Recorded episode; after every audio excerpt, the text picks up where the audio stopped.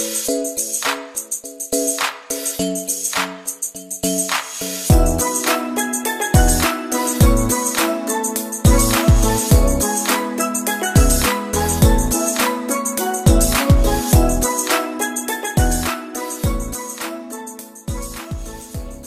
merhaba.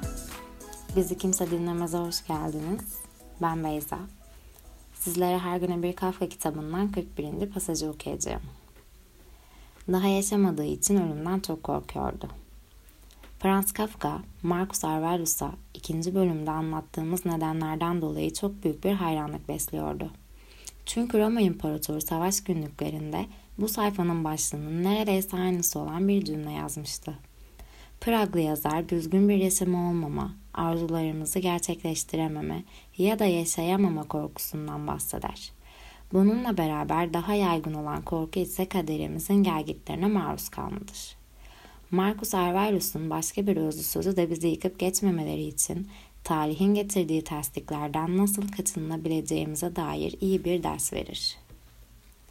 Şafak sökerken önce şu düşünceleri aklına getir.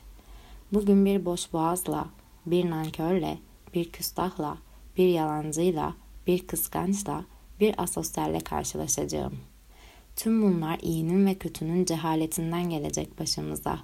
Ama ben doğanın iyisinin, güzel ve kötüsünün utanç verici olduğunu gözledim ve günahkarın kendi doğasının benimkisiyle eşdeğer olduğunu anladım. Çünkü aynı kandan veya aynı çekirdekten olmasak da aynı aklın ve aynı kutsallığın parçasını paylaşıyoruz. Bunların hiçbirinden zarar göremem. Çünkü hiçbiri beni utandıramaz. Ne bir hısmıma sinirlenebilirim ne de birinden nefret edebilirim. Çalışmak birbirinin düşmanı gibi doğanın tam tersidir. Öfke ve hor görmenin dışa vurumu da düşman gibi davranmaktır.